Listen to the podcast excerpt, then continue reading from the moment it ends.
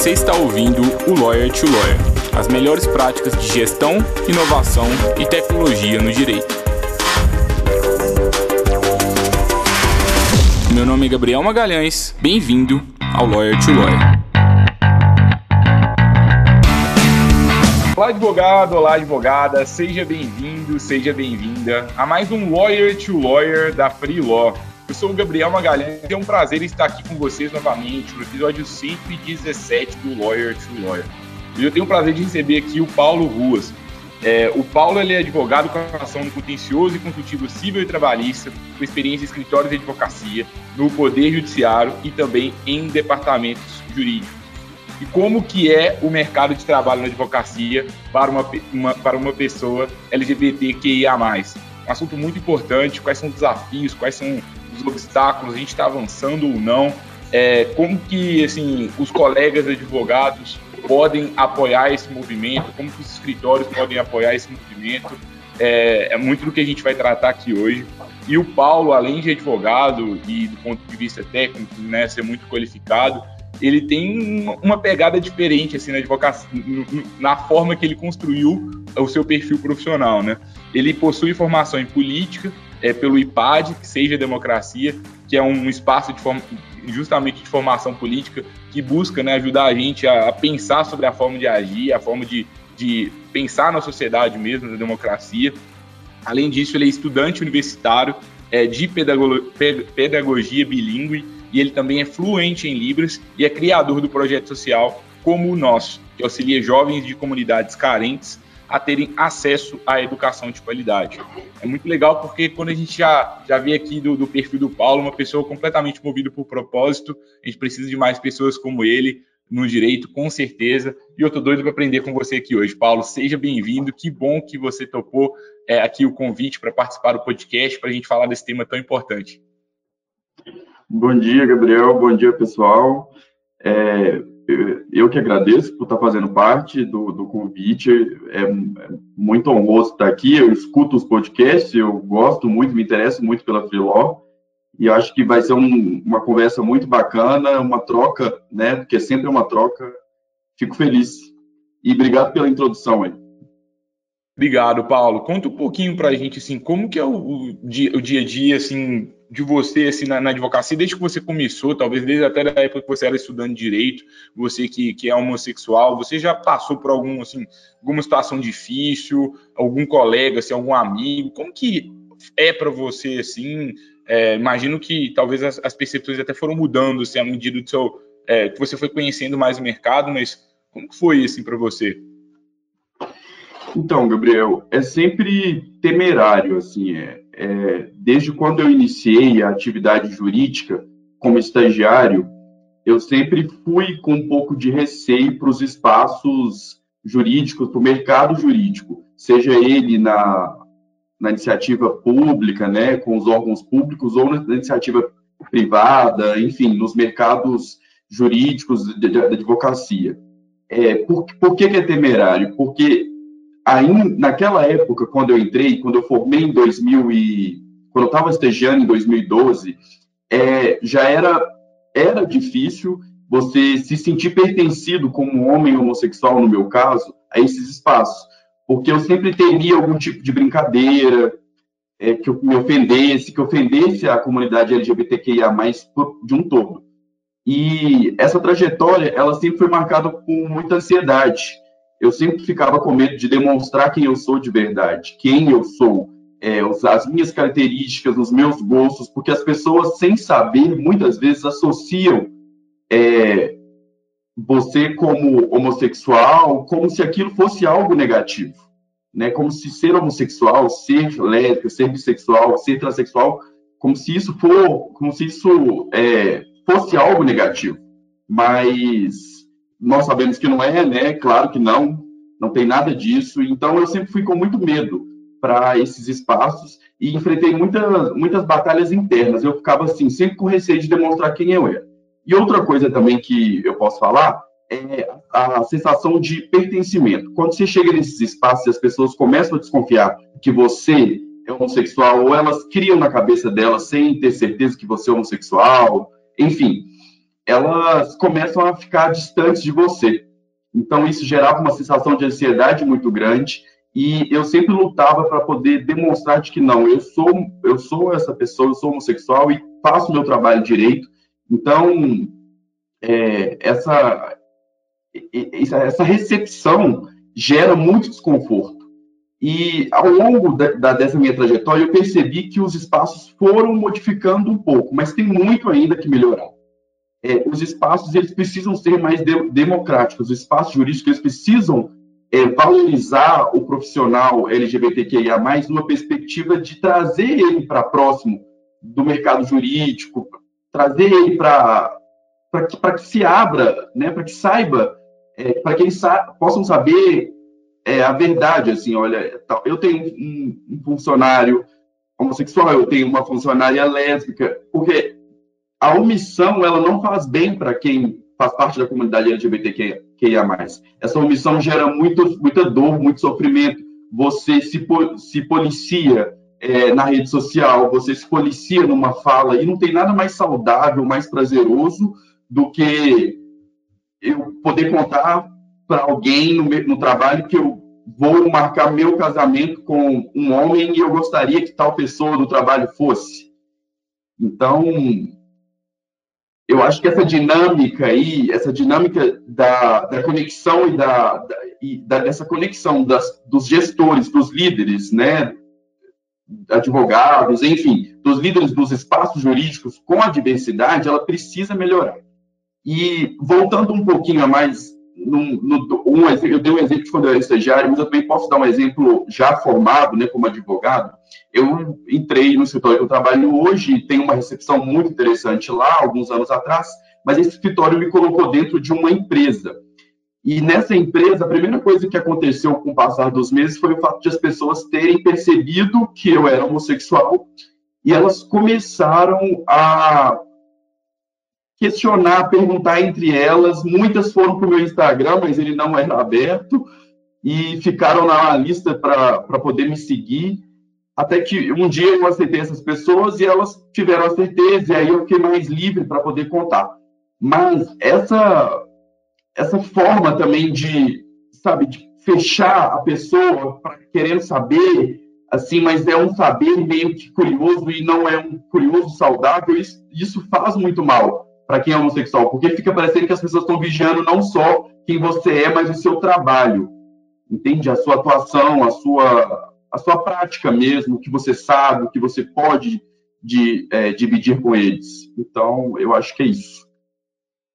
Muito bacana o seu depoimento, Paulo. Assim, é, eu não consigo saber exatamente como você se sente, né? Eu consigo aqui uhum. tentar ter empatia aqui do meu lado, mas eu fico pensando, né? Porque os desafios da comunidade já são muitos, mas especialmente Sim. no mercado conservador como o nosso, eu acho que eles talvez eles aumentam exponencialmente, porque eu já trabalhei em escritório, por exemplo, que não podia a barba tinha que estar tá todo dia feita de, um, de uma forma X, é, aí você não pode ter tatuagem aparecendo, a orientação sexual também, para alguns escritórios, por incrível que pareça, ainda pode ser um problema. Então, é, é, é mais difícil ainda no mercado tão fechado como o nosso, né? Sim, é, de fato é, é mais difícil e é mais difícil também porque o direito tem toda um, ele, ele costuma ter uma segmentação, inclusive, de vestimenta. Então, quando você vai para esses espaços um pouco mais parecido com o que você é de verdade, por exemplo, eu vou dar um exemplo meu. É, eu pinto as unhas, uma coisa que eu gosto, que não tem problema nenhum, esmalte foi feito para qualquer pessoa que queira usar. Eu pinto as unhas já tem algum, algum tempo. A primeira coisa que veio na minha cabeça foi: Será que eu vou ser bem recepcionado no escritório que eu trabalho? Será que se eu for para uma audiência presencial, é, eu vou receber olhares de pessoas né, que fazem parte esses, esses ambientes? Infelizmente, eles são predominantemente masculinos. Né? Eu gostaria que houvesse uma equidade aí, né? Obviamente, ela está melhorando, mas ainda há muito que se fazer eu sempre eu, ficava com esse receio. Só que eu quebrei isso em mim. Eu falei, olha, eu sei do que eu, do que eu sou, eu sei o que eu quero, do que eu gosto, e eu vou continuar pintando as minhas unhas. E eu estou dando um exemplo de uma coisa que é de estética, mas existem várias outras coisas, até mesmo uma leitura. Às vezes você, eu tinha medo de pegar um livro que trata das questões de gênero e orientação sexual e deixar em cima da minha mesa. Eu pensava, ah, eles já vão associar com homossexualidade, eles já vão me descobrir. Isso foi no início, né, quando eu entrei na faculdade em 2011, foi passando os caminhos. Então esses desafios, eles são muito impactantes, eles afetam muito a saúde mental é, das, pessoas que fazem parte da comunidade LGBTQIA+. E aqui, Gabriel, eu queria fazer um recorte sobre a sigla.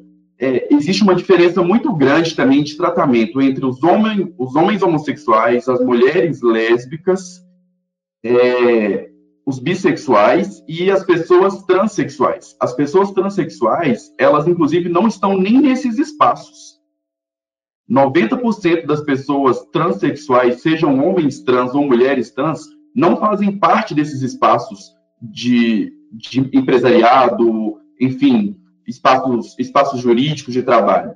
Então, esse recorte é inclusive importante fazer, porque eu só consigo trabalhar algo de uma forma crítica e colaborando para a valorização e a transformação é, da, daquela estrutura que por enquanto é uma estrutura desigual e tem muito preconceito, eu só consigo fazer esse recorte, eu só consigo trabalhar isso quando eu faço o recorte e vejo, olha, a comunidade dos homens gays possui esse, essa e essa intrincação, esse esse ponto de que, que a sociedade precisa de melhorar o tratamento, a valorização, enfim. E as, as pessoas trans, os bissexuais têm esse ponto, as mulheres lésbicas têm esse ponto. Então, e sem contar os outros, né, as outras pessoas que fazem parte das variações de sexualidade e gênero dentro da sigla. Então, isso, isso é muito importante. Eu estou contando para você aqui o que eu passei, o que pessoas que são próximas de mim, amigos, né, advogados gays também passam, mas eu também tenho que reconhecer algum privilégio que eu tenho dentro dessa estrutura, porque eu chego no mercado de trabalho é, hoje em dia eu sou mais respeitado do que no início, porque a construção social está modificando, apesar, nesse sentido, apesar de, de, de ser necessário ainda muitas mudanças e muitas transformações, né? transformações mais empáticas, inclusive. Um olhar mais de valorização, de cuidado, de trazer um ambiente mais próximo do profissional, para que esse profissional também possa se sentir bem e, em conjunto, construir um, um bom trabalho, né? com um gerenciamento legal de uma equipe mas é, eu, é, é preciso fazer esse recorte. Esse recorte estava na minha cabeça para ser feito desde o começo, eu acho importante. Legal, é como se assim, a gente tem ainda, né, dentro, dentro da comunidade, existem algum, algum alguns segmentos que é, é, é, menos desafiador né, do que outros, né, realmente. É. e se a pessoa não está nem entrando no mercado, aí a gente tem um, um problema que a gente vai ter que resolver ali lá na educação, que daqui a 10, 20, 30 anos talvez melhora, né? Eu acho que talvez, assim, são dois tipos de problema, talvez, não sei se eu tô, eu tô tendo a interpretação correta. Um problema que é, talvez, na base da educação mesmo, que aí não é nem falando do mercado jurídico, mas é para que mais pessoas cheguem nas universidades, mais pessoas se, se, é, é, se tornem advogados mesmo. E o outro problema é, para quem já está no mercado de trabalho hoje, como que a gente vai, vai resolver para a gente ter um mercado de trabalho mais saudável para todos, né? Exatamente. É, é, primeiro, você, foi muito é, contundente na sua fala e de uma forma assim reflexiva, porque primeiro eu tenho que vencer a falta de disponibilidade de acesso de alguma categoria, de algum tipo, né, de algum grupo de pessoas. Eu, eu não posso nem falar da discriminação é, dentro do espaço já se as pessoas não estão dentro desse espaço. Aí eu estou falando de uma discriminação que impede as pessoas de chegarem nesse espaço. É muito mais grave. Ou se não é mais grave, é, é muito mais é, maléfica, assim, porque isso causa muita dor. Imagina que eu, se eu fosse, né, se eu fosse um homem trans, se eu quisesse ser um trans advogado e eu não tivesse esse acesso, né, a poder fazer parte de um escritório de advocacia, enfim, se eu entrasse numa faculdade e as pessoas ficassem olhando para mim com, com, uma, com, os olhos tortos, isso, isso não é nada saudável, isso faz muito mal. Então, essa discussão ela precisa ser pautada. Inclusive, tem uma pesquisa que eu trouxe, que é do, do grupo de engajamento de pessoas, né, uma consultoria de engajamento, justamente para preparar as empresas para receber qualquer tipo de profissional, de qualquer, enfim, de etnia, né, da comunidade LGBTQIA+, que demonstram nas pesquisas que é, muitos recrutadores, quando descobrem que o entrevistado é uma mulher trans, ou um homem trans, ou uma travesti, não contrata. A, a entrevista, ela para, o processo seletivo, ele para logo no início, quando percebe. E tem uma questão também do nome social. Se a pessoa já modificou o nome social, algo que não é obrigatório, a pessoa só faz isso se ela quiser, e se ela se sentir bem, porque eu não sei, tem, tem, tem gente que pode se sentir bem com o nome que já tinha, apesar de que eu vejo muitas pessoas querendo transformar, mesmo mudar o nome, quando são mulheres trans e homens trans, porque o nome antigo, né, o nome de nascimento, de batismo, remete ao que não se identifica com o gênero, né, que não se identifica com, com ela mesma. Então, é, eu, eu percebi que, pela pesquisa, que quando a pessoa já transformou, mudou lá o nome social, ela é aceita. Mas se ela não tiver modificado, ela, o processo seletivo não segue. Então, isso também é um outro ponto, essa pesquisa é do Santo Caos, que é um, esse grupo de engajamento, de consultoria de engajamento que eu disse para você. Então, e aí a gente já tem um outro problema, né? É um problema muito mais grave, eu entendo assim. E o Paulo, eu acho que você começou trazendo alguns erros assim, né? Que erros que o, o, a gente tem nos espaços jurídicos assim especificamente? O que que acontece que não deveria acontecer mais no seu ponto de vista? No meu ponto de vista, Gabriel, eu, eu, trouxe, eu trouxe os erros ao, ao, longo da minha fala, né? mas eu vou tentar condensar esses erros, porque são erros que persistem, infelizmente eles ainda persistem. São pequenas, talvez pequenas coisas, assim, sabe, da rotina, de, de, de, que acontece assim, no dia a dia da advocacia, que não pode acontecer mais, sabe? Sim, eu entendi o que você falou. Então, vamos lá. Eu acho que tem, tem erros estruturais, né, que são a falta de, a falta de acesso, é, a não valorização do advogado LGBTQIA+, a, a pouca abertura de vagas nesses espaços predominantemente masculinos para né, que impede que a comunidade possa ter acesso. É, mas eu, eu, acho que, o, que os erros do dia a dia eles estão muito pautados na falta de consciência sobre a dinâmica da diversidade. É, o, o, o tanto que um profissional LGBTQIA+, pode agregar nesses espaços e colaborar com, até mesmo com uma, uma modificação é, política, eu digo, política enquanto grupo é, que luta por direitos e, e, né, obviamente com as obrigações que todos nós sabemos que, que temos, enfim, mas que luta por direitos, que luta por uma representatividade.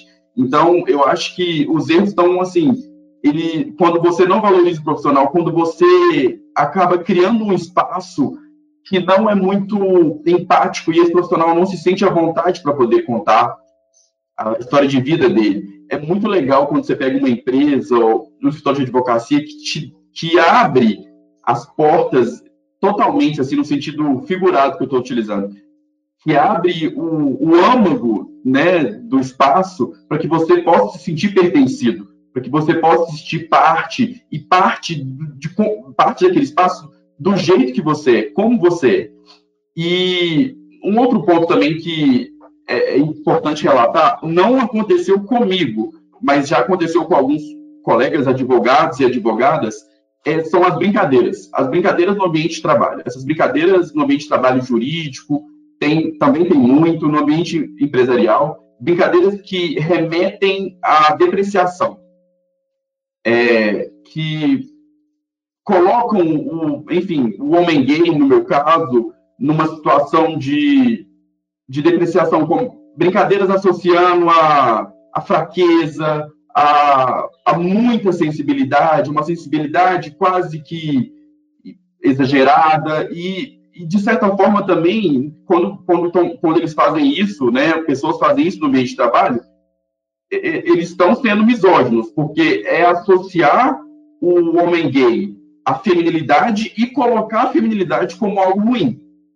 Então, são dois pontos aí que a gente precisa, inclusive, de levar, de tratar, de levar em consideração. É associar a feminilidade como algo ruim, sendo que ela não é algo ruim, e tratar o homem gay como algo muito, muito feminino, que é como se isso fosse algo pejorativo. Então, é, esse é um ponto. As brincadeiras, as, as piadas, é, contar de um amigo gay e falar, ah, eu até tenho um amigo gay, são expressões que não são não são boas de usar, porque isso é, vira, traz a, é, retoma aquilo que eu discuti no começo com você, tratei aqui com você, que gera muita ansiedade, gera dor, gera sofrimento de quem está ouvindo e, e, é homossexual, e é uma mulher lésbica, e é transexual, e é travesti. Né? Então, outra coisa também é que as, as brincadeiras, muitas vezes, elas podem virar um assédio. Então, isso é muito grave. Então, tem todas essas, essas implicações que não devem acontecer no mercado de trabalho. Eu quero ser tratado como o Gabriel deve ser tratado no mercado de trabalho, como o Luiz deve ser tratado no mercado de trabalho. Eu quero ser tratado da mesma maneira, com respeito, e que as brincadeiras, quando aconteçam, sejam brincadeiras saudáveis, que não façam referência à minha sexualidade. Né? Ô Paulo, você tem algum caso de sucesso assim, que você gostaria de trazer? Quero dizer assim, de algum caso que você viu que é aparentemente legal, que algum escritório está fazendo, é, ou você viu, não sei, você está vendo alguma, algum movimento diferente promovido por alguma empresa, por algum escritório, ou ainda nada que a gente mereça comemorar, assim, algo nesse sentido, sabe? Tô querendo pensar assim, tem algum exemplo de, de alguém que está fazendo diferente? Então, eu posso dar um pouco do meu exemplo, e vou contar um exemplo também da minha família e pessoas que estão fazendo diferente. É, sempre foi uma preocupação, eu vou introduzir um pouquinho aqui da história, sempre foi uma preocupação minha é, poder ter assim uma abertura no mercado e para poder ser quem eu sou, né, de verdade, para poder abrir minha voz e ter meu espaço e, ao mesmo tempo, galgar é, passos na carreira jurídica, enfim, na carreira também da educação, que é uma coisa que eu, que eu pretendo na minha vida, que eu gosto muito, que, inclusive, faz parte né, da minha biografia. E eu tive a, a feliz ocasião de encontrar um escritório de advocacia que eu trabalho hoje, que esse, em, em que esse espaço ele é aberto eu sou lá dentro o que eu sou de verdade, eu pinto as unhas e converso com os sócios, com, né, abertamente sobre qualquer coisa que é, é, seja relacionado ao trabalho e também a questões pessoais. Então, e a minha equipe também me abraça muito e eu sinto muito bem lá dentro. Eu sinto pertencido àquele ambiente, eu sinto próximo das pessoas, eu me sinto próximo das pessoas, eu me sinto pertencido àquele ambiente. E então eu consigo perceber que há alguns escritórios que trabalham com, com essa com essa democratização do espaço, com essa abertura e essa valorização do profissional, seja ele qual for, seja ele de qualquer etnia, seja ele de qualquer grupo, de qualquer minoria. Então, eu tenho um exemplo que dado, posso, pode ser dado por mim mesmo, que é esse do escritório. Eu tenho uma tia que é gerente de comércio exterior e é uma mulher lésbica de uma grande empresa, uma multinacional. A empresa chama BR Metals. E ela sempre falou comigo: é, é difícil, você tem medo, mas vai, tenta. Que esses passos, em alguns momentos, você, vai, você pode encontrar uma abertura se as empresas, se o setor de advocacia tiverem um olhar para isso. Para mim, para ela, tá, tá dando certo eu também posso citar os exemplos aqui da, do, do Santo Caos, que eu pesquisei. Empresas que, que resolveram abrir esse tipo de, de trabalho, de valorização do profissional LGBTQIA+, porque, enfim, o mercado LGBTQIA+, movimenta muitos milhões de reais no, no país. E as empresas, em, acredito que por esse interesse também, e também espero que, por interesse na, na questão do, do próprio profissional e da comunidade, da valorização, estão é, modificando é, a, a, forma de recrutamento, então, tornando o recrutamento mais democrático, o acesso mais palpável para qualquer pessoa que queira, queira, fazer parte, diminuindo os processos é, seletivos é, que, que tenham algum tipo de influência de preconceito, enfim, que sejam pautados por por bases muito conservadoras. É, e eu tenho alguns exemplos aqui de empresas, é Bacardi, e eu não consigo lembrar da outra, mas a Bacardi é uma, uma dessas empresas que tem esse processo de valorização do profissional. Então, existem bons exemplos, Gabriel. Apesar de, de ainda ser um desafio, e é um desafio constante, existem bons exemplos. Uhum. Não, é, acho bem bacana a gente ver isso. E assim, o que eu estava pensando assim, durante sua fala é que uma empresa, um escritório, um departamento jurídico, que seja, né, que tem uma cultura de preconceito ali dentro, que as pessoas não podem ser quem elas são, a gente já tem um impacto aqui grande, né, para todo mundo que é, que é, que é da, da comunidade LGBTQIA+, mas isso vai impactar no número do escritório. Como é que o escritório vai ter um faturamento bom? Como é que o escritório vai entregar serviços bons se as pessoas não podem ser quem elas são, sabe? E eu acho que isso vai para tudo, assim, acho que é muito tem várias coisas por trás, é aquela cultura o, o sócio manda, tipo, a melhor opinião é do sócio, é, quem está ali na base não, não assim, a opinião é, é, menor, a cultura de quem é, de culpar muitas pessoas pelo erro, né? Se o advogado erra, a culpa é dele, muitas vezes a culpa não é do advogado, é da estrutura, do procedimento. Então eu acho que tem, tem várias coisas por trás de uma, de uma cultura assim, e eu não sei, assim, acho que o meu recado para quem às vezes se sente mal dentro de uma cultura tóxica, assim, é existem outros lugares, sabe? Acho que uhum. esse escritório, esse, essa empresa que você está, provavelmente ela em breve entrará em ruína se, se, se continuar nessa cultura, assim, né? Acho que, assim, cada vez mais, acho que o próprio capitalismo ele vai ele começa a fazer uma seleção natural, porque não tem como você entregar serviços bons uma cultura do medo assim dentro, sabe? Não sei se você concorda. Não, concordo. E inclusive tem tem, tem relação com o que eu pesquisei e com o que eu venho descobrindo ao longo do, do tempo, que pessoas que estão com a saúde mental abalada por estar em ambientes tóxicos, preconceituosos, que elas não podem ser quem elas são, elas não entregam bons resultados. Elas não entregam os melhores resultados. E outra coisa, elas não ficam naqueles lugares. E às vezes, Gabriel, o, a, a corporação, o escritório, tá, pode estar tá perdendo um excelente profissional. E não é um excelente profissional um indivíduo. É ele, indivíduo, mas é ele dentro de um corpo conectado, vai, vai conseguir garantir uma boa prestação, que seja jurídica, que seja empresarial, que seja educacional, se for uma startup ligada à educação, por exemplo. Então, mais uma vez você teve uma, uma boa né, reflexão. É, realmente, é, um ambiente saudável, ele é capaz de transformar a pessoa internamente e essa, e, e essa transformação interna, ela vai sair numa, numa, numa, ela vai sair do corpo, né, numa expressão é, capaz de transformar o ambiente, gerar mais resultados, gerar bom trabalho, é, qualidade, então, isso é muito importante. Eu também acredito que as pessoas que não se, estejam se sentindo confortáveis né, nesses lugares, elas não. Elas têm o direito, enfim, elas devem, inclusive, procurar outros espaços, porque existem, sim, espaços que já estão pensando: olha, a Santo Caos não existe à toa, é uma, é uma empresa de consultoria de engajamento. Se surgiu uma empresa de consultoria de engajamento, alguém teve interesse, né, de procurar mudar a estrutura, a forma de seleção dentro da sua empresa, dentro da sua corporação. Então, eu acho que isso é muito importante. E não tem nada mais saudável, mais prazeroso do que você trabalhar num lugar que te faz bem. É muito bom trabalhar num lugar que te faz bem, é muito gratificante. Você chega em casa com uma sensação de que, olha, a vida tem sim seus problemas, mas é, é muito gostoso fazer parte de um lugar que a sua saúde mental está confortável. Bom, muito legal, Paulo. É, aqui na, na Freelon, um dos nossos valores se chama Divirta-se. Óbvio que nem todo dia do trabalho é divertido, né? Mas a gente faz o possível para a gente se divertir, para a gente ser quem nós somos de verdade.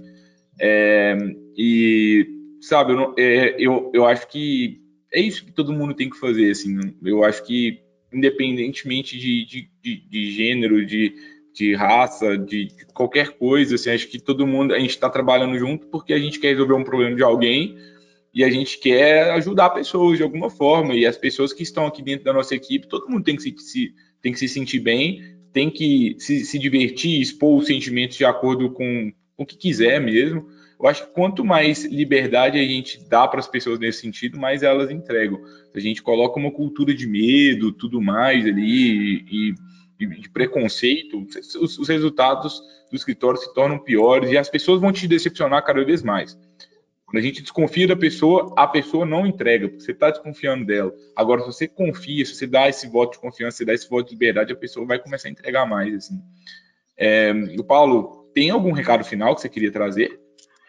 Então, tem. Tem um recado final. Eu gostaria de falar que o movimento da comunidade LGBTQIA+, ele não pode ser dissociado é, da luta pela abertura de espaços de trabalho, de acesso aos espaços de trabalho, aos locais de trabalho. Não tem como é, não associar. Então, quando você tem um movimento é, em Belo Horizonte, né, por exemplo, que eu já fui muitas vezes, é, a parada LGBTQIA+, enfim, ela é uma parada política também. E não é a política no sentido que o brasileiro não gosta muito de ouvir falar, não essa política que não é bacana, é, é a política tipo de luta, de república mesmo, de, de democracia, de, de, de dar espaço para que as vozes das pessoas possam ser é, externadas. Então, é, é, impossível não associar essa luta da comunidade LGBTQIA+, com a luta também de espaço, porque talvez se esse assunto, esse assunto não tivesse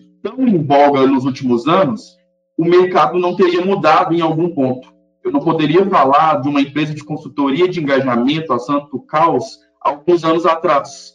E, é, e não são tantos anos atrás assim. Eu não poderia falar que tem empresas como a Bacardi que procuraram a Santo Caos para poder mudar a forma de recrutamento, a forma de seleção, tratar os profissionais que já estão lá dentro, que são LGBTQIA+, hum, uma, de uma forma mais, mais empática, de uma forma mais solidária, de uma forma mais próxima, para que eles se sintam pertencidos àquele ambiente, para que eles não se sintam mal. Então, a mensagem é essa: para os escritórios de advocacia, para as empresas, não tem como dissociar. E para conhecer e não, e não ficar imaginando coisas que não acontecem ou coisas que não são verdade, procure uma pessoa, procure, enfim, uma, ou uma, uma empresa de engajamento, ou, ou vá até algum profissional que te dê essa abertura, que esteja lá no seu corpo mesmo de, de advogados, ou mesmo dentro de uma empresa e procure saber, olha, eu queria saber, eu queria tornar esse espaço mais, mas eu, eu tenho esse, esse pensamento, esse, esse pensamento é certo, porque não tem nada melhor, Gabriel, do que a gente se desconstruir construindo. Se desconstruir construindo é a melhor forma. Eu, eu me desconstruo todo, todo dia construindo, lendo, é, vendo filme, vendo séries que tratam de temas. A gente tem que se interessar para as coisas, para as coisas modificarem. Então, esse é o recado que eu tenho. Muito legal, Paulo. Poxa, aprendi muito com você. É um prazer estar falando sobre esse tema tão importante. É, espero que. Acho que todo mundo está aqui até agora, né? Tá todo mundo reflexivo, alguns com um sentimento um pouco de. talvez até de injustiça, assim, né? Poxa, por que, que a gente tem que falar sobre isso, né? Não precisava de a gente estar falando sobre isso, mas precisa muito, precisa muito, acho que é importante. É, e eu acho que para você que, que não, não está sendo quem você é no mercado de trabalho, você tem um espaço aqui de, de debate, conversa com o Paulo, o LinkedIn dele está aqui no, na descrição do episódio, fala com a gente da Freeló também. É, vamos é, apoiar cada vez mais, mais esse movimento para que você seja quem você é de verdade. E se você não está sendo quem você é de verdade aonde você está hoje, existem locais onde você com certeza pode ser. É só é só a gente trocar assim de lugar e aos poucos isso vai ser cada vez cada vez mais, mais raro. E para os escritórios, né, poxa, que estão na dúvida, assim, será que será que a cultura, acho que talvez todos vocês são líderes hoje, talvez vocês poderiam começar a se questionar, será que as pessoas são como elas elas são de verdade, assim, aí no mercado, no seu escritório, no seu, na sua equipe, será que elas podem ser? Será que você está permitindo? um time diverso ele gera mais resultados. eu não tenho um dado aqui especificamente, mas pesquisa no Google aí, diversidade ela gera, ela gera faturamento no final do dia também. Então é bom isso, porque são, são perspectivas diferentes sobre o mesmo problema. Então, se você pega, por exemplo, não sei, é, você pega uma pessoa, todas as pessoas no mesmo bairro, todas as pessoas da mesma universidade, todas as pessoas brancas ali, dentro de um escritório de advocacia, quando elas vão pegar um problema X, elas vão geralmente pensar mais ou menos da mesma forma.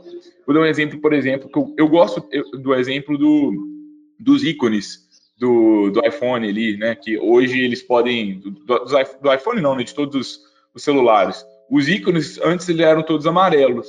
Agora ele, a gente pode escolher ali a cor do nosso uhum. ícone. E eu acho, eu, eu, na verdade, eu sou capaz de apostar que não foi uma pessoa branca que pensou nisso. Talvez foi uma, uma pessoa negra que pensou assim: olha, isso aqui não, não me representa, olha, é todo, todos brancos, uhum. como você que criou. Você não está percebendo que tem várias pessoas como eu que tem uma outra coisa? Então, quando a gente tem pessoas diferentes, a gente tem uma abordagem diferente para a resolução dos problemas, a gente consegue ter escritórios ainda melhores. Então, acho que estamos aqui em 2021 gravando esse conteúdo e acho que já, já, já é o momento da gente parar de discutir isso. Vamos, vamos, vamos cada vez mais assim é, ter um ambiente livre porque gera mais resultado e todo mundo pode ser mais feliz assim mesmo, né, né, Paulo? Isso, exatamente. Igual eu falei um tempo atrás, né, alguns minutos atrás, não tem nada mais saudável que você chegar em casa e falar, cara, eu sou quem eu sou naquele lugar, eu, enfim, eu. E assim, desde, desde estética, Gabriel, a, a falas, a escolhas, a. Se eu trabalhasse no mesmo escritório que você, eu gostaria de te convidar para o meu casamento com o meu futuro marido.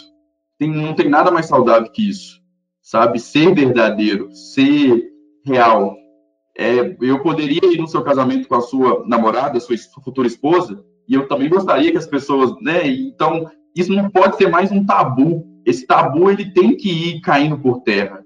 É, é muito importante a gente olhar isso. E outra coisa, os espaços eles só se transformam se as pessoas estiverem fazendo parte dele. Você deu mais uma vez uma ótima reflexão. Com certeza, os ícones que mudaram lá dos emojis enfim, eles não foram transformados por pessoas brancas. Ou então, a empresa trabalhou muito nesse sentido, com contratou é, pessoas negras que para falar do, do, tema da falta de diversidade, essas empresas de, tele, de, de telefonia, né, de smartphone, aliás, de, de tecnologia, porque é muito importante se sentir representado, se sentir visto. Olha, tem alguém parecido comigo naquele lugar, que bacana aquele, isso, isso é bacana para essa pessoa, isso vai ser bacana para a próxima geração que está vindo, então é isso aí mesmo. Paulo, obrigado, viu? Muito, foi um prazer ter, ter batido esse papo com você. Agradeço a todos os colegas advogados e advogadas novamente pela audiência. Gostou do conteúdo? Compartilha com outros advogados e advogadas que precisam escutar essa mensagem. Maratona e os outros episódios por aqui. A gente se vê novamente na próxima quarta-feira por episódio 118 do Lawyer to Lawyer. Tchau, tchau.